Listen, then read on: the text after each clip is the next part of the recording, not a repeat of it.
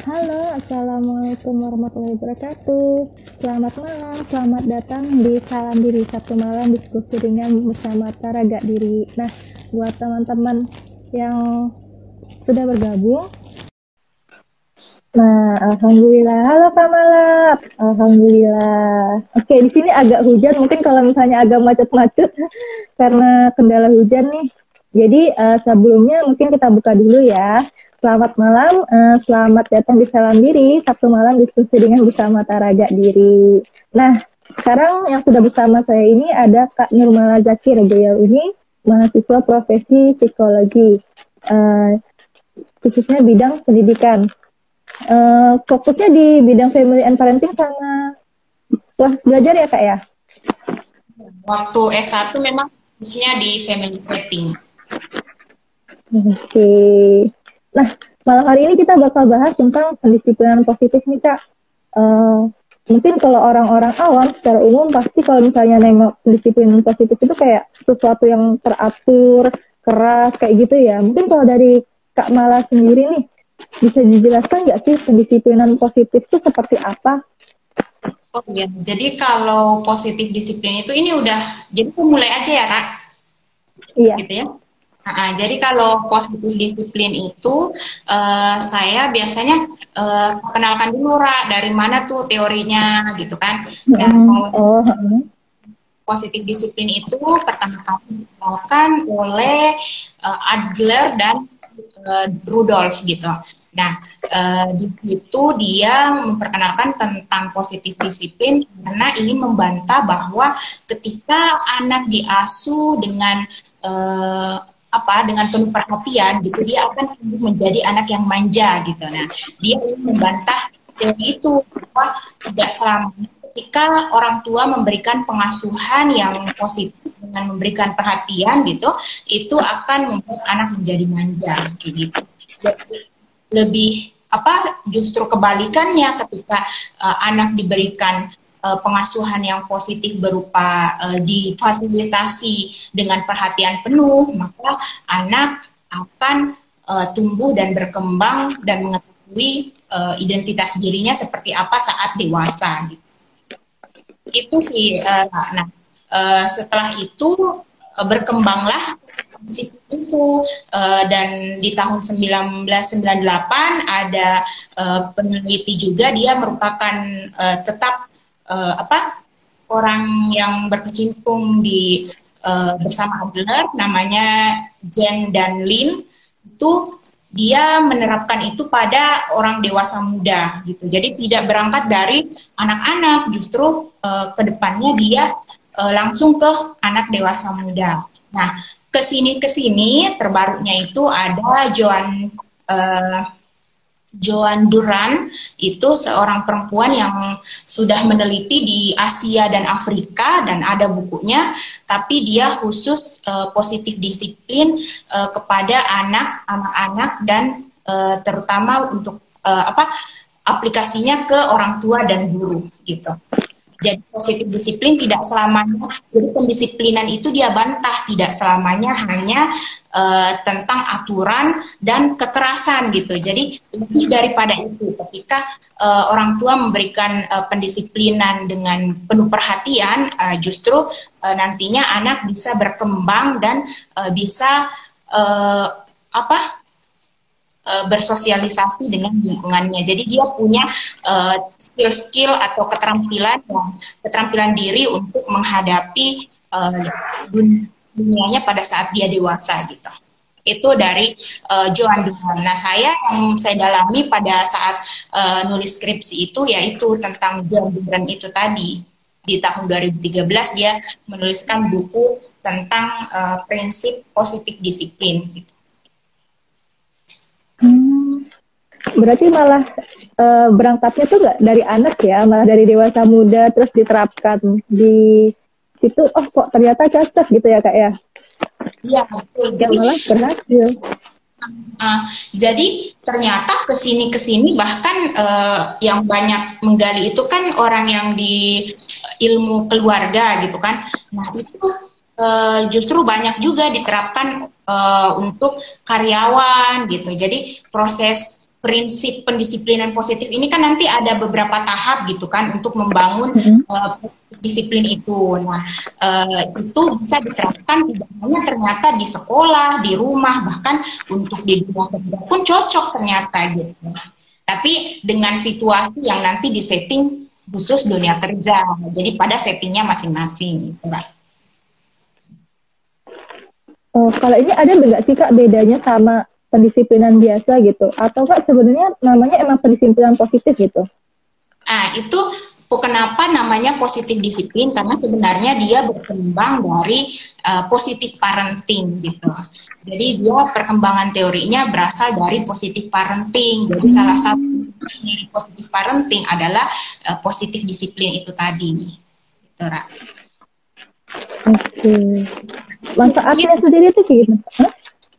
Bedanya mungkin dengan pendisiplinan yang lain itu uh, kan kalau yang di uh, saya tidak terlalu mendalami ya tentang pendisiplinan yang uh, demokrasi otoriter yang kayak gitu kan versi lama itu uh, apa mungkin bedanya dia fokusnya hanya kepada aturan-aturan aturan-aturan gitu kan. Kalau di disiplin tidak. Jadi dia uh, tetap memberikan aturan tapi juga tidak melupakan bahwa ini manusia yang mau didisiplinkan gitu. Jadi memang pendekatan positif psikologi. Jadi lebih ke parenting positif ya kak? Oh uh, tapi ada nggak sih uh, sisi negatifnya dari parenting positif kan uh, kalau tadi di awal itu dikatakan kalau misalnya dulu itu kalau terlalu membaik-baikkan anak segala macam itu bisa menjadikan anak manja gitu. Hmm. Itu mungkin bisa dijelaskan di pendidikan positif. Ya, itu uh, saya jelasin aja ya, Ra, mulai dari tahapan-tahapan gitu kan ya. Jadi kalau positif disiplin itu kan uh, dari Duran, eh, Joan Duran itu tadi, itu ada empat prinsipnya.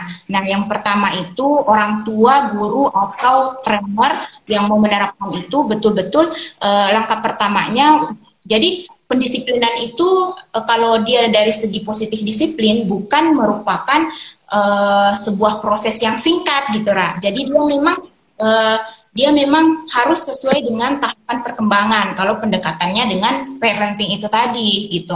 Nah, uh, di, di mana uh, di tahapan itu yang paling awal ketika kita mau membangun uh, diri yang disiplin gitu secara positif itu di awal dia harus kita harus mampu memberikan uh, apa kira-kira tujuan jangka panjang atau tujuan hidupnya dia itu seperti apa gitu. Jadi uh, itu yang paling pertama. Nah, ketika uh, orang tua kita bicaranya tentang orang tua aja ya, karena uh, pendekatannya memang ke pengasuhan kan. Nah, ketika orang tua memberikan uh, apa sebelum uh, memiliki anak gitu sejogjanya ya, sudah mampu menentukan bahwa oh uh, keluarga saya nantinya tujuannya mau seperti ini gitu. Nah, uh, dari situ berangkatlah bahwa uh, kita sebagai orang tua atau sebagai guru uh, pendekatannya harus mampu uh, memberikan fokus kepada anak untuk dia mampu menentukan tujuan jangka panjang hidupnya itu seperti apa gitu, Ra nanti uh, setelah ada tujuan jangka panjangnya dia akan uh, mampu me- kita buatkan lagi program-program jangka pendek tetapi yang menyuplai uh, tujuan jangka panjang itu gitu gitu. Uh, Oke okay. untuk tujuan jangka panjangnya ini apakah uh, aturan keluarga orang tuanya atau kita menyesuaikan dari anaknya gitu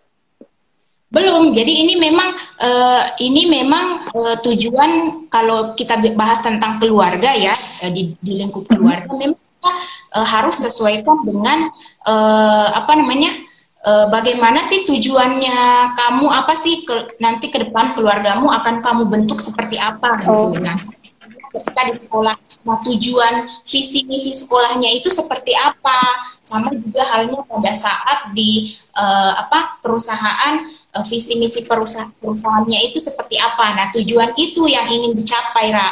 Jadi kita fokus uh, memberikan uh, fasilitas ke anak, orang dewasa gitu kan, uh, dia tujuan tujuan ke depannya, tujuan jangka panjangnya itu seperti apa. Uh, jika itu lingkupnya di keluarga, uh, setelah anak mampu mengenali uh, tujuan jangka panjangnya kira-kira seperti apa, walaupun bahasanya mungkin masih pakai bahasa anak-anak ya, Ra, karena kan yeah. kita uh, kalau di dunia keluarga gitu kan, uh, itu dari situ orang tua memilah lagi kira-kira program-program uh, untuk uh, mencapai tujuan jangka panjang itu seperti apa. Nah, program itu didapat oleh uh, dengan uh, mengidentifikasi tujuan-tujuan jangka pendek itu lagi, tapi sejalan dengan uh, tujuan jangka panjangnya, gitu. Jadi harus punya tujuan dulu gitu di awal, itu poinnya.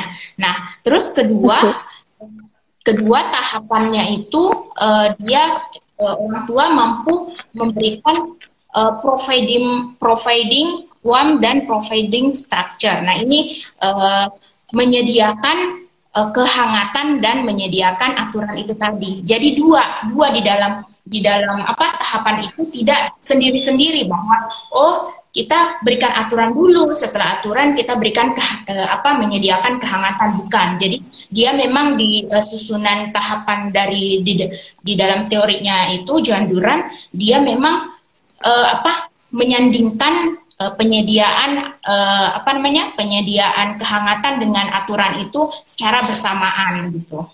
Jadi tidak kan biasanya kan biasanya tuh kan orang tua itu uh, ketika memberikan apa ketika memberikan aturan ke anak anak akan menjadi segan ke orang tuanya gitu kan. Nah kalau di positif disiplin karena kita juga tetap menyediakan uh, apa uh, kehangatan jadi kita juga memberikan perhatian tetap juga tegas dengan aturan yang dibentuk nah itu yang menjawab tadi pertanyaan Ira bahwa eh, apakah aturan itu dibuat oleh orang tua atau anak-anak. Nah, itu aplikasinya tergantung dari kita sih sebenarnya. Nah, kalau nah kalau dari Joan itu sendiri, dia itu eh, orang tua tetap eh, memberikan eh, bentuk aturannya seperti ini, tetapi tetap didiskusikan kembali ke anak, apakah dia setuju, apakah dia menerima aturan itu beserta konsekuensinya gitu, gitu Ra. Nah, eh, selain itu ya Raya, Nah, yang ketiga itu prinsipnya itu uh, setelah ada uh, tersedialah kehangatan dan aturan itu tadi, ketiganya itu yaitu bagaimana orang tua bisa tahu tentang uh, cara berpikir dan merasakan anak. Nah kan biasanya kan kalau kita uh, sudah punya aturan uh, mentok pada aturan itu saja, tapi kita tidak memperhatikan bagaimana sih tahapan perkembangan berpikir dan merasakan anak. Nah, Joan Duran ini melibatkan uh, bangunan tahapan perkembangan juga. Jadi orang tua harus mampu tahu bahwa misalkan di usia kelahiran apa tuh yang harus kita optimalkan saat anak-anak bayi baru lahir. Misalkan, oh orang tua harus uh, menyediakan apa uh, trust gitu kan yang uh, di pada saat lahir anak harus uh, trust dulu terhadap uh, orang tua dan uh, keluarga intinya. Terus yang kedua mungkin setelah itu anak uh, orang tua harus respect dengan perasaannya gitu.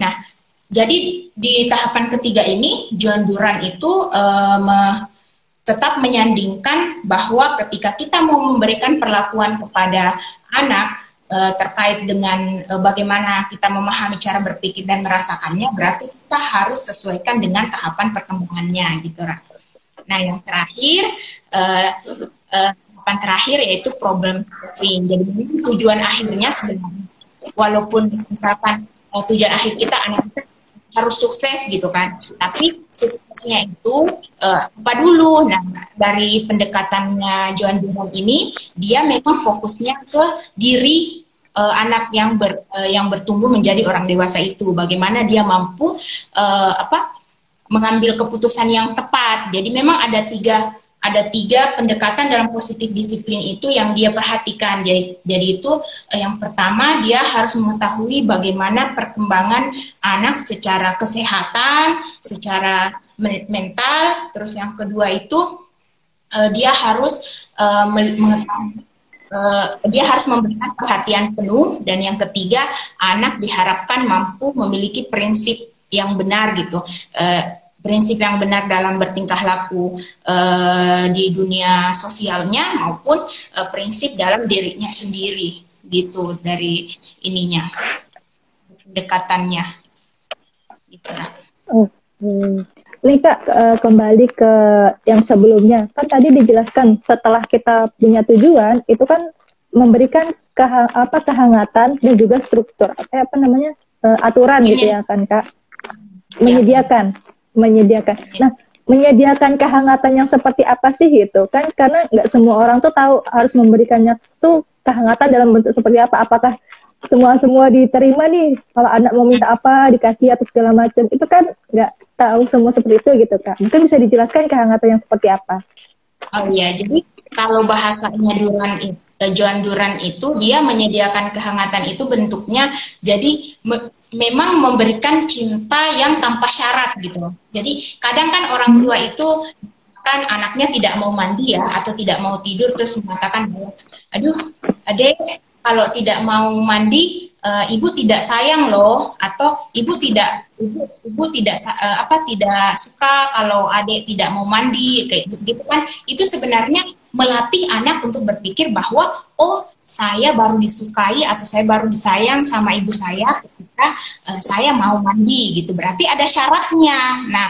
yang yang menyediakan kehangatan di sini itu tidak bersyarat. Jadi sebisa mungkin kalimat yang diungkapkan kepada eh, anak-anak uh, itu uh, itu tidak apa namanya tidak memberikan uh, anak berpikir bahwa uh, apa dia tuh diterima karena ada syaratnya gitu. Dia tuh dicintai karena ada syaratnya. Itu uh, salah satu bentuk uh, menyediakan kehangatan. Ya itu. Terus ada juga uh, dia tahu bahwa kebutuhan anak itu seperti apa dan uh, dia selalu mendorong anak untuk uh, mampu uh, melewati setiap apa yang menjadi konflik gitu di di tahapan perkembangannya gitu. Jadi tidak hmm. serta juga ketika anak disediakan fasilitas uh, kehangatan, maksudnya diterima secara uh, perhatian sama orang tuanya, lantas orang tua mengambil alih pekerjaan anak bukan. Tetap uh, apa namanya tetap uh, memberikan dorongan. Jadi posisi orang tua hanya uh, sebagai uh, penyedia semangat suportif gitu. Terus uh, juga memberikan um, apa namanya uh, informasi gitu dari pengalaman orang tua itu sendiri. Berarti orang tua tuh juga punya peranan penting gitu ya kak dalam uh, bagaimana sih anak dalam menyelesaikan masalah? Berarti kan namanya ada yang namanya mencontoh gitu ya dari orang tua ke anak gitu kan? Betul. Ya betul. Kalau dari Johan uh, itu sendiri bahkan dia disuruh menulis. Jadi jadi di dalam bukunya itu ada yang Johan tulis misalkan untuk uh, untuk mengerja uh, ada ada jurnal gitu jurnal harian yang dia tulis tapi uh, orang tuanya dulu yang harus menuliskan apa yang harus target apa yang harus dicapai gitu.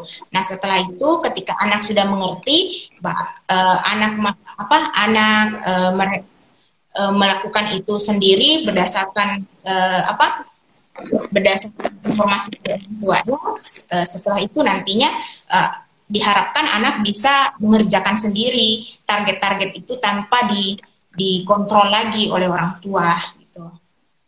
Jadi memang di, anak dibentuk untuk e, merasakan dan e, paham tentang aturan itu, bukan hanya kan selama ini yang kita tahu pendisiplinan itu e, kita orang turut aja sama aturan itu, tapi belum tentu dia menjiwai atau uh, me me menerima secara apa ya bahasanya tuh uh, aturan itu. Jadi ketika aturan kita tidak berada di situasi yang memberikan aturan itu, kok lepas kontrolnya lepas tidak.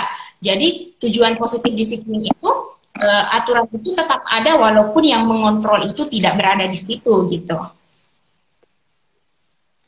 Berarti yang saya tangkap nih uh, setelah menetapkan ini saya ulangin ya kayak ya. dari dia men, orang tua menetapkan tujuan. Ini kita ambil dari sisi orang tua dulu. Uh, orang tua menetapkan tujuan kemudian menyediakan kehangatan kemudian serta aturan gitu kan secara bersamaan. Uh, setelah itu uh, itu bisa bantu anak memahami memahami dari perasaan anak tuh kayak gimana pikiran dia tuh seperti apa gitu. Sehingga dari sini ini juga akan membantu pemecahan masalah ketika diberi masalah seperti itu ya kak ya oke okay. kepanjangnya pos, pendisiplinan positif ini mm-hmm. yaitu bagaimana orang tua mampu uh, mengetahui pengasuhan yang efektif untuk anak itu seperti apa sih dan modelnya itu tidak harus oh saya punya anak empat terus pengasuhan saya itu ke empat anak saya itu sama ya? Enggak. Kalau di prinsipnya positif disiplin itu harus beda-beda karena disesuaikan sama bagaimana itu tadi cara berpikir dan merasakan anak kan beda. Jadi yang penting kita tahu bahwa di usia seperti ini pada umumnya kan tahapan perkembangannya seperti ini. Nah e, seyogianya e, bisa tidak dilakukan seperti itu? Kalau memang e, bisa ya dilakukan tapi kalau bisa dimodifikasi juga nggak apa-apa gitu. Jadi memang apa ya terlalu ideal sih menurut saya teorinya gitu Ram.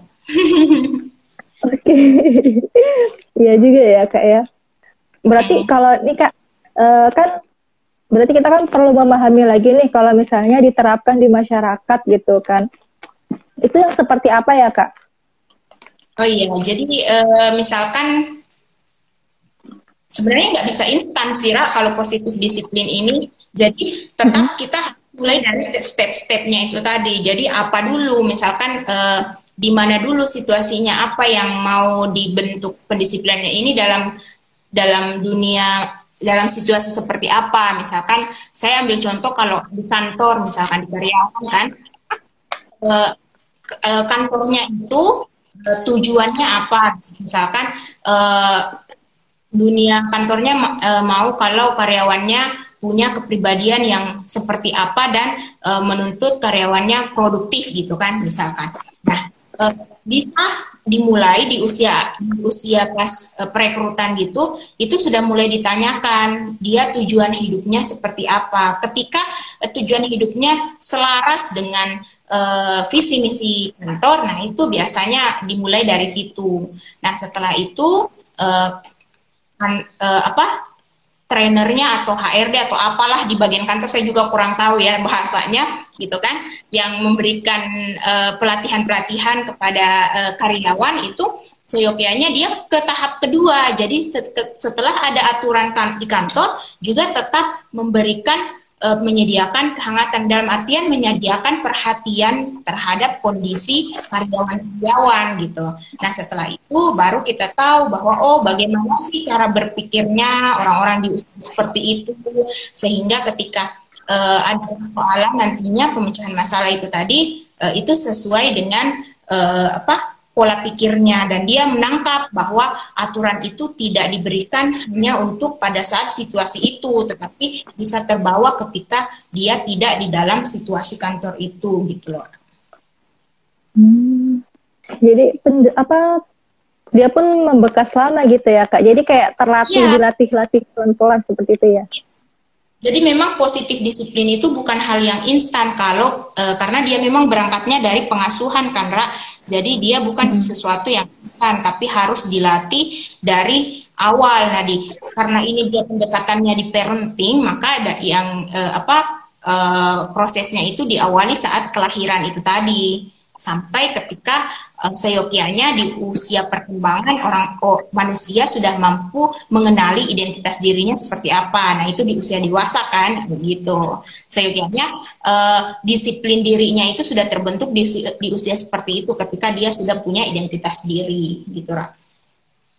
Oke, berarti manfaat yang bisa kita ambil pun uh, anak jadi paham tentang dirinya gitu. Apa yang dia rasakan dan maksudnya keunikan dirinya itu berarti anak bisa lebih paham juga ya kak dengan cara disiplin positif seperti itu ya. Nah, jadi tidak tidak hanya sebatas aturan gitu loh, Ra.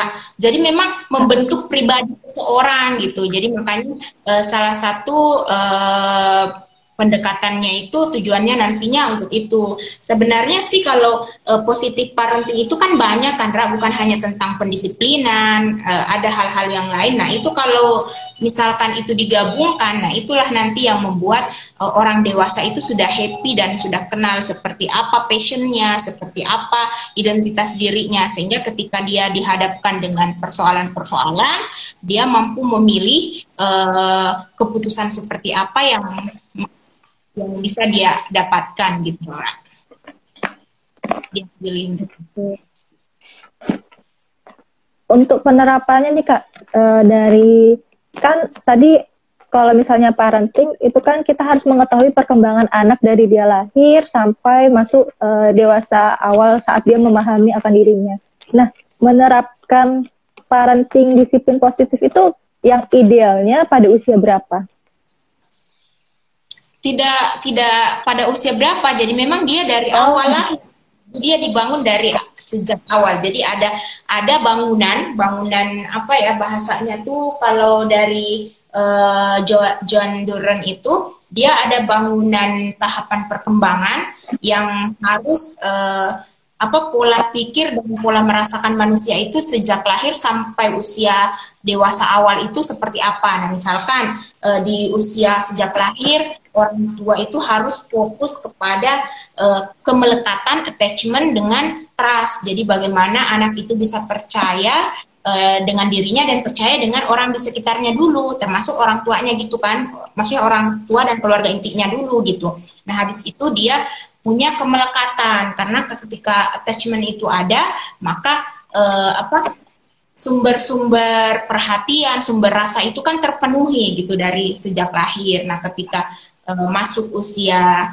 uh, apa usia toddler gitu kan itu beda lagi uh, apa yang harusnya di uh, diperoleh oleh uh, apa diberikan untuk anak gitu. Misalkan di usia toddler sampai prasekolah itu sudah di uh, di apa diajarkan bagaimana orang tua itu bisa respect terhadap uh, skill komunikasi anak. Misalkan kan beda-beda ya. Kadang ada anak usia satu tahun udah bisa bicara gitu kan, udah bisa mengeluarkan kata-kata yang banyak gitu kan. Ada juga yang lambat gitu.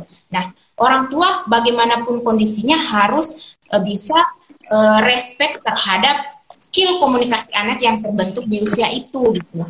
Nah, itu. Nah, setelah ketika orang tua uh, sudah mampu respect dengan skill komunikasi itu, diharapkan orang tua itu kan uh, menerima situasi eh, kondisi anaknya dulu gitu, memahami bagaimana cara berpikirnya, memahami ca bagaimana cara uh, merasanya sehingga aturan yang dia buat tadi atau apa pra, penyediaan rasa atau kehangatan yang dia bentuk itu itu perlakuannya disesuaikan dengan tahapan perkembangannya itu tadi gitu Ra. Sampai akhirnya ketika dewasa eh, anak sudah eh, dituntut untuk mampu eh, mengenali identitas dirinya seperti apa gitu Ra.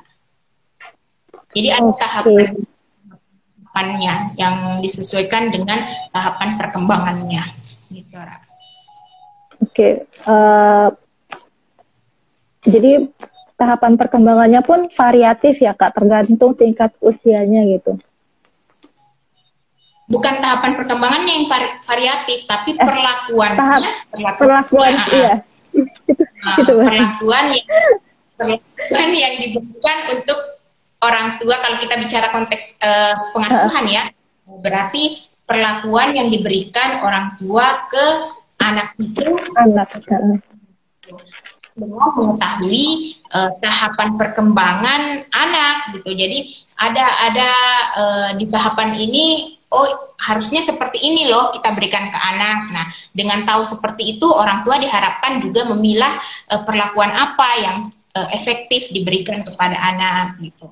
Jadi tidak serta merta disamaratakan dengan misalkan anaknya lebih dari satu tidak tidak aturannya tidak boleh uh, sama gitu. Walaupun nantinya pada saat usianya sudah sampai di seperti kakaknya ya harus berulang seperti itu nggak apa-apa. Tapi kalau usianya belum sampai di situ ya kita pikirkan dulu. Karena bagaimana kita memberikan sebuah aturan ketika anak tidak paham tentang nilai dari aturan itu gitu loh.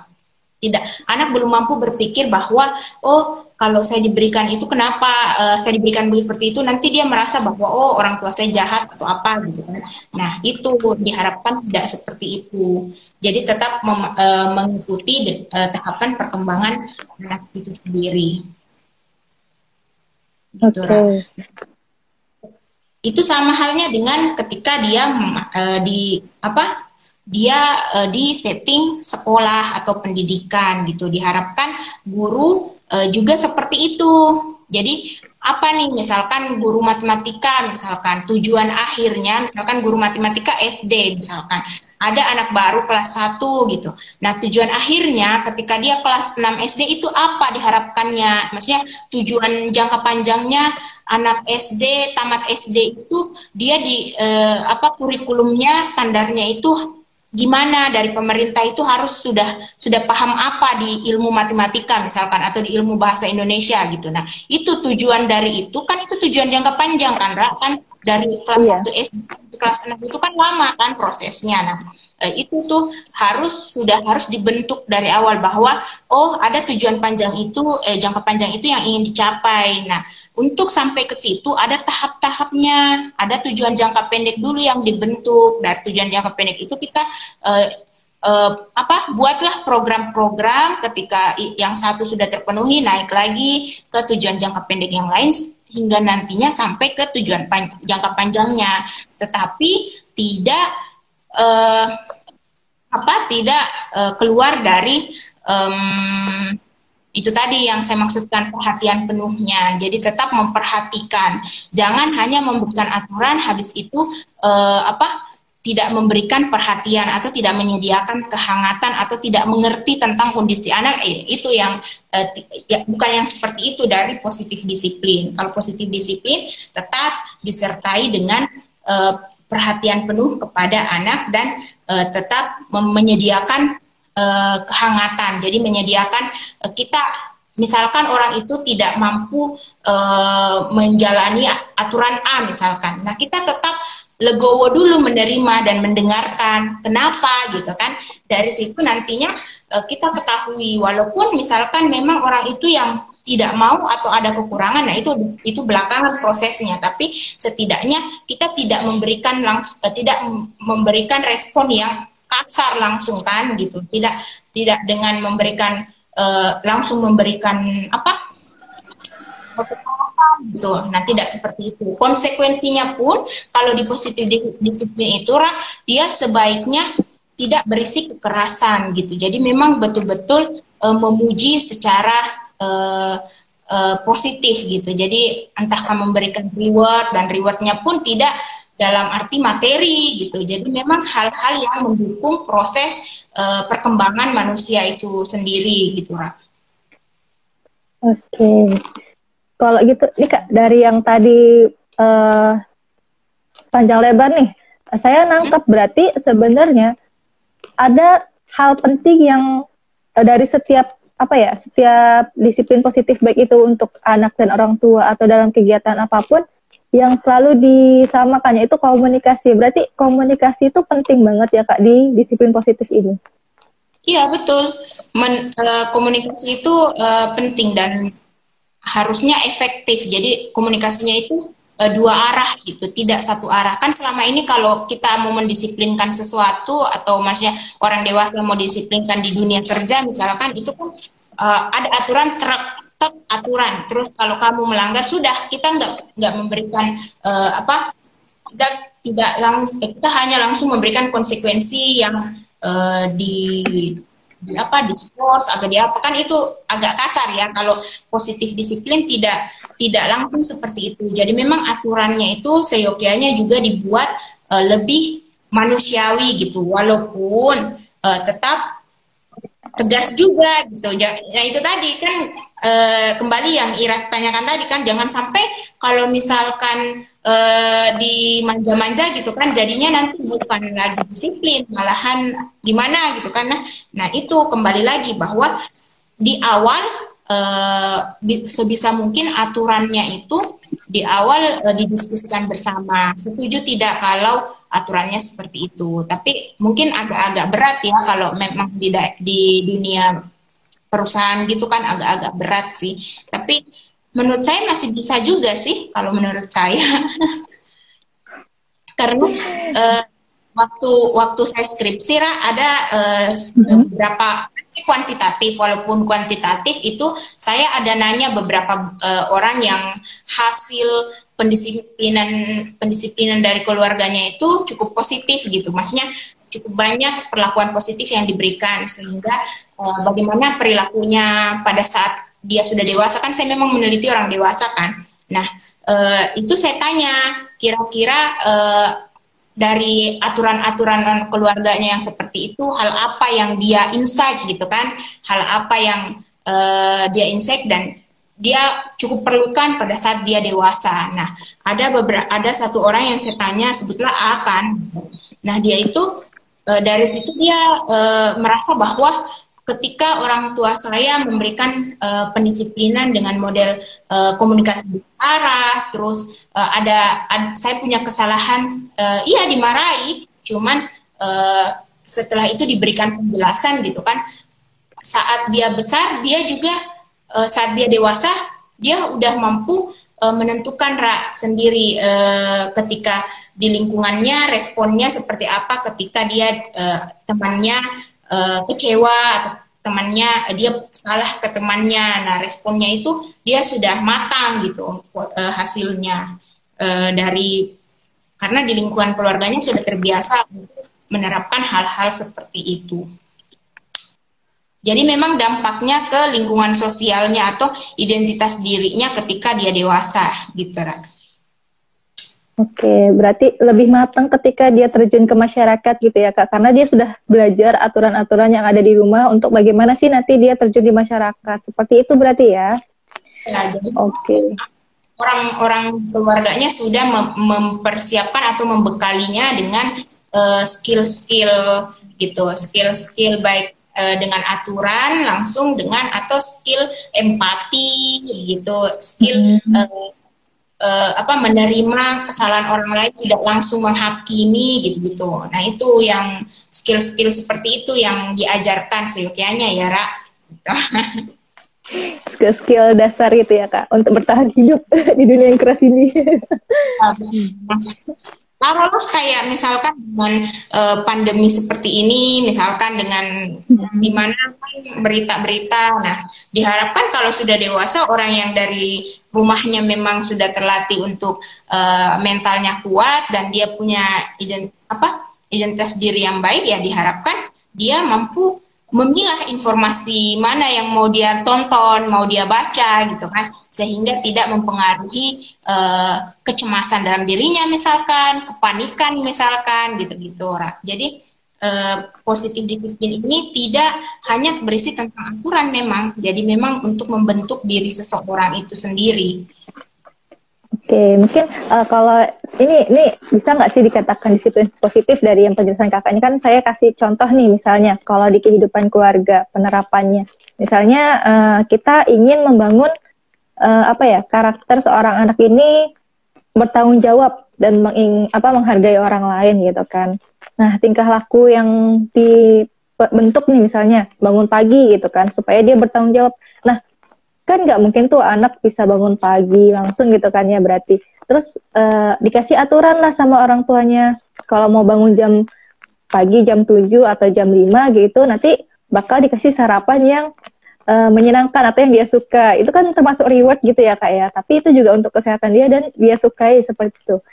Terus nanti berarti kalau misalnya dia nggak mau apa ya nggak bisa bangun pagi di sesuai jam itu, berarti konsekuensinya dia akan terlambat gitu, akan terlambat ke sekolah, tidak bisa sarapan sesuai dengan apa yang dia mau, seperti itu. Kayak gitu bukannya kak, kalau penerapan ketika dia di uh, lingkup keluarga di rumah seperti itu? Bisa, bisa seperti itu. Jadi uh, memang kan wajar ya kalau misalkan di awal anak diajarkan bangun pagi, terus hari-hari, maksudnya kita sudah buat program nih, terus hari pertama dia belum bisa sesuai dengan program kita kan gitu kan. Nah wajar yeah. kan wajar. Karena baru mulai membiasakan gitu kan. Nah tapi seyogyanya uh, rewardnya itu tidak uh, serta merta selalu ada. Misalkan maksudnya selalu ada itu maksudnya uh, pokoknya kalau kamu bangun pagi tepat waktu berarti sarapan kamu bisa milih gitu kan. Itu tidak juga seperti itu. Jadi bisa jadi ketika satu minggu ini kamu bangun pagi uh, nanti uh, kamu rewardnya apa gitu. Jadi tidak se setiap ketika itu terpenuhi langsung ada juga itu jangan juga seperti itu gitu gitu loh. Terus uh, kalau kata Ira tadi apa uh, jadinya anak uh, ketika sudah terbiasa kan uh, udah bisa memahami sendiri bahwa oh ketika hari pertama saya tidak bangun pagi, saya lambat sarapan, uh, sarapan saya tidak jadinya makanannya harusnya enak saya habisi gitu kan. Tapi karena sudah waktunya sudah terlambat berangkat ke sekolah jadinya saya juga lambat ke sekolah sampai di sekolah saya buru-buru apa dan segala macam. Nah itu iya betul itu akan dirasakan sama anak. Nah ketika anak e, seyogianya orang tua memfasilitasi itu maksudnya mengajak anak berkomunikasi tentang apa yang dirasakan berdasarkan pengalaman itu tadi gitu loh. Nah kan kalau anak-anak kan belum bisa memilah kan Ra? Oh belum bisa memilah bahwa oh ketika saya ter, eh, ketika saya terlambat bangun maka saya akan terlambat datang ke sekolah. Kan belum bisa kan Ra? Jadinya eh, ketika eh, orang tua yang menanyakan nah itu deh misalkan. Nah itu deh tadi. Eh, hari kemarin kan kamu terlambat bangun. Nah kamu terlambat sekolah eh, kamu terlambat sarapan terlambat sampai di sekolah gimana perasaannya kan pasti anak iya kacau gini gini gini, gini gitu kan nah, nah itu nah hari ini kamu udah uh, agak tepat waktu gitu. Gimana uh, perasaannya? Nah itu mungkin anak akan insight, oh iya agak tenang, bisa menikmati perjalanan, misalnya itu kan. Nah dari situ kita uh, orang tua itu memilah, uh, mengajar anak memilah bahwa oh berarti besok kamu mau uh, apa tenang berangkat sekolah sampai di sekolah happy berarti kamu harus usahakan selalu bangun pagi gitu itu loh yang diajarkan dari positif disiplin itu. Jadi betul-betul anak insight dengan apa yang dia kerjakan gitu. Tapi karena masih anak-anak ya harus dituntun seperti itu. Beda halnya ketika orang dewasa karena siopianya kan pola pikirnya sudah mulai uh, apa berpikir secara ya. Nah, jadi dia yang sendiri yang harus kritis melihat bahwa oh hikmahnya gitu, hikmahnya kalau e, diberikan aturan seperti itu ini ternyata gitu. Ra, Banyak gitu. ya. Tapi kan Ra tidak mudah kan Ra kalau itu langsung ke orang dewasa karena apa? Iya. Karena e, kepribadian kan Ke, tidak bisa berubah. Sudah terbentuk ya kak. Nah, Jadi kepribadian orang dewasa kan sudah terbentuk gitu ya. Jadi kayaknya agak lebih sulit kalau misalnya diterapkan di orang dewasa seperti itu ya. Iya betul. Jadi kalau hmm. bisa sih dari dini gitu. Kalau dari pendekatannya Joan tadi karena memang dia berangkat dari pengasuhan. Gitu. Menarik sih. Menarik ya. Jadi uh, dari perkembangan perkembangan anak, kemudian gimana penerapannya ketika dia dihadapkan dengan uh, kehidupan di dunia nyata, terus uh, pertemuannya dia dengan lingkungan sosial itu seperti apa gitu kan. Jadi berarti benar-benar kokoh dulu ya di keluarganya, dibentuk dulu anaknya seperti apa. Jadi uh, punya dia bisa mengenali aturan-aturan sosial di lapangan, di lingkungan luar dari keluarganya tuh seperti apa itu terbentuk dari keluarganya seperti itu ya kak ya. Iya betul. Jadi ketika anak lebih sering di, dimodali keterampilan-keterampilan hidup seperti itu, e, nanti ketika dewasa, ketika e, kembali dengan masalah seperti itu, walaupun lebih kompleks, dia akan belajar bahwa oh e, ternyata waktu kecil pernah diajarin seperti ini, berarti e, penyelesaiannya juga bisa pakai itu ternyata gitu. Jadi semakin banyak skill yang diajarkan oleh orang tua ketika dia masih tahap perkembangan itu kan uh, itu akan mm-hmm. semakin baik ketika uh, nanti dampaknya akan lebih baik ketika nanti uh, anak itu tumbuh menjadi orang dewasa. Itu jadi memang uh, tujuannya uh, positif disiplin itu uh, melatih anak untuk menjadi pembelajar juga Oke, kalau misalnya nih kak, uh, kan tadi kita udah banyak belajar ya uh, tentang pendisiplinan positif itu seperti apa. Uh, mungkin boleh nih dikasih tipsnya untuk uh, teman-teman kita di rumah atau misalnya pendisiplinan positifnya tuh hmm, apa konsep apa yang mau konsep dan pedoman pendisiplinan positif apa sih yang bisa di share diajarkan ke anak supaya dia bisa diterapkan nanti uh, di lingkungan sosial seperti itu kayak yang dasar-dasar gitu uh, misalnya kayak uh, iya bisa kayak misalnya saling menghormati itu kayak gimana, mengidentifikasi apa untuk kita tahu latar belakang seseorang itu kayak gimana, kayak gitu kak. Jadi kayak hal-hal sederhana yang sebenarnya uh, itu tuh bisa diterapkan dulu dilatih di rumah sehingga nanti ketika terjun ke masyarakat anak tidak canggung lagi seperti itu. Iya, jadi memang kan uh, ya saya saya sih ya yang tidak menjelaskan dari tahapan perkembangannya. Jadi memang kan dari awal lahir itu tadi yang saya sampaikan trust dan attachment dulu. Habis itu setelah itu respectful ke uh, komunikasi skillnya, terus uh, skill komunikasinya. Terus habis itu kita uh, tidak memberikan kekerasan, tetapi kita uh, dalam uh, men men mendapat solusi uh, dari setiap persoalannya, terus melatih dia mandiri terus sampai nanti akhirnya dia percaya diri dan mengetahui identitas dirinya seperti apa. Nah, e, salah satu contohnya misalkan ya e, kita e, kan kadang ya orang anak-anak itu ketika dia main misalkan ya e, dia main dengan e, apa di rumah terus tiba-tiba kepalanya kepentok ke dinding misalkan. Nah, orang tua kadang refleks ketika dia betul-betul perhatian sama anaknya dia refleks, "Oh iya, kenapa nangis?" misalkan. "Iya, habis tadi uh, kepentok ke dinding kepalanya." So, "Oh iya nanti uh, mama pukul ya dindingnya." misalkan. Hmm. Itu salah. Berarti kita mengajarkan kepada anak bahwa oh saya tidak salah dong. Yang salah tuh dinding. Padahal kan dinding benda mati. Jadi jangan menyalahkan benda mati. Tapi sebisa mungkin itu tidak apa disalahkan ke anak. Tapi dengan bahasa yang lebih positif. Misalkan oh iya kepentok sakit gitu kan. Sakit. Iya sakit. Nangis kan. Nangis. Oh iya lain kali. Kalau main perhatikan uh, bahwa ada dinding di situ. Nah, sama halnya ketika dia sudah agak dewasa, dia dia akan diajarkan bahwa oh kalau kamu berinteraksi dengan orang lain, kamu tidak mengerjakan sesuatu itu sendiri, ada orang lain di situ, gitu loh, Ra. Jadi ketika ada orang lain di situ, kamu juga harus memperhatikan orang itu sama seperti dirimu sendiri. Jangan kamu hanya me, uh, apa egois dan fokus kepada dirimu sendiri tidak gitu. Nah itu contoh-contoh kecilnya ketika uh, apa uh, awalnya dilatih uh, dari kecilnya seperti itu. Jadi besarnya nanti dia tidak nyalahin orang gitu, anu uh, orang lain. Jadi dia fokus ke dirinya dulu ketika dia mengalami persoalan gitu. Berarti ada itu ya, dia uh, mencari itu ya. Jadi kayak misalnya ada dia melakukan kesalahan gitu kan. Sebenarnya oh bukan dia yang melakukan misalnya ada terjadi suatu masalah. Dia akan mengoreksi dirinya dulu. Apa sih kenapa kok terjadi suatu masalah ini kayak gitu ya.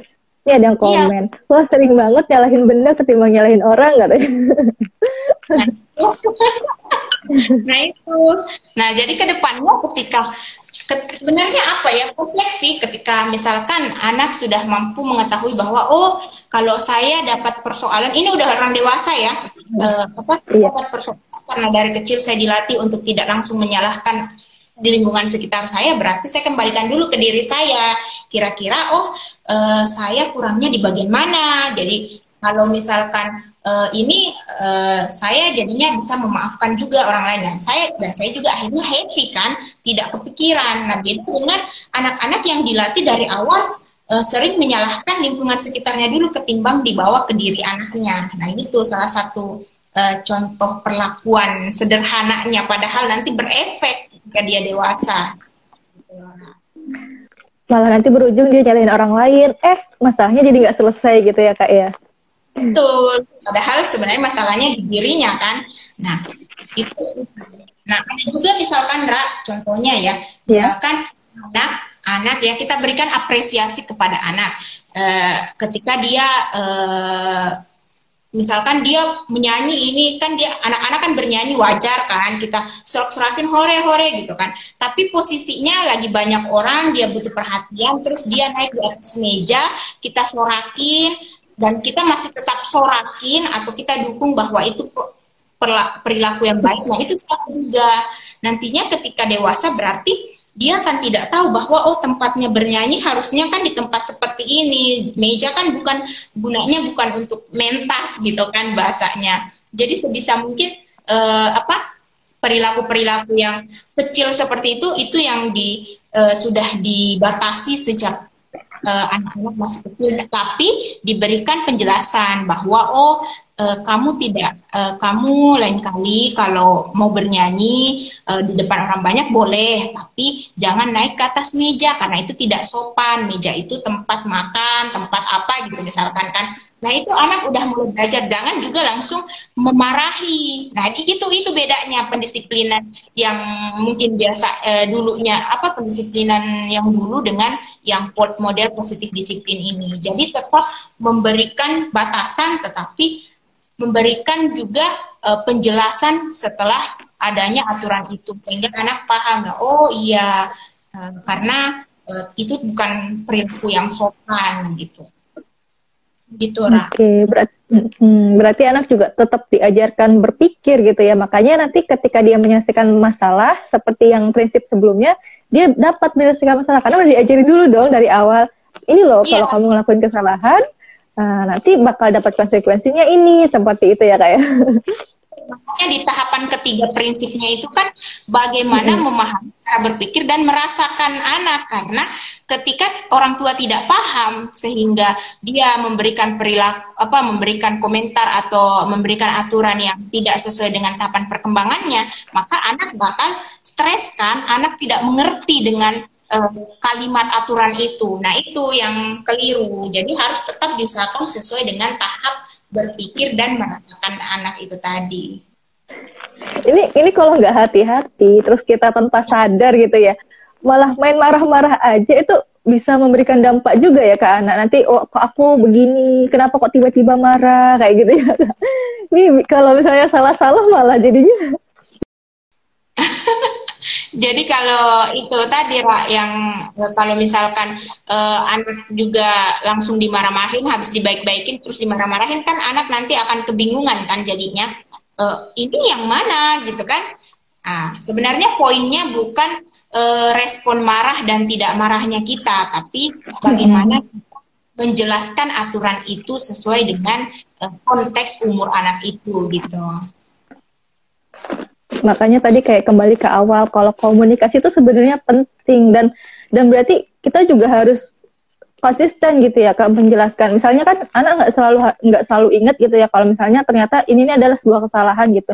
Jadi kita pun harus konsisten juga gitu kan.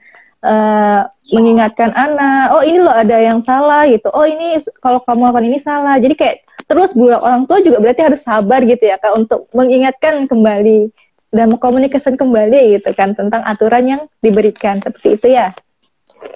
Iya betul.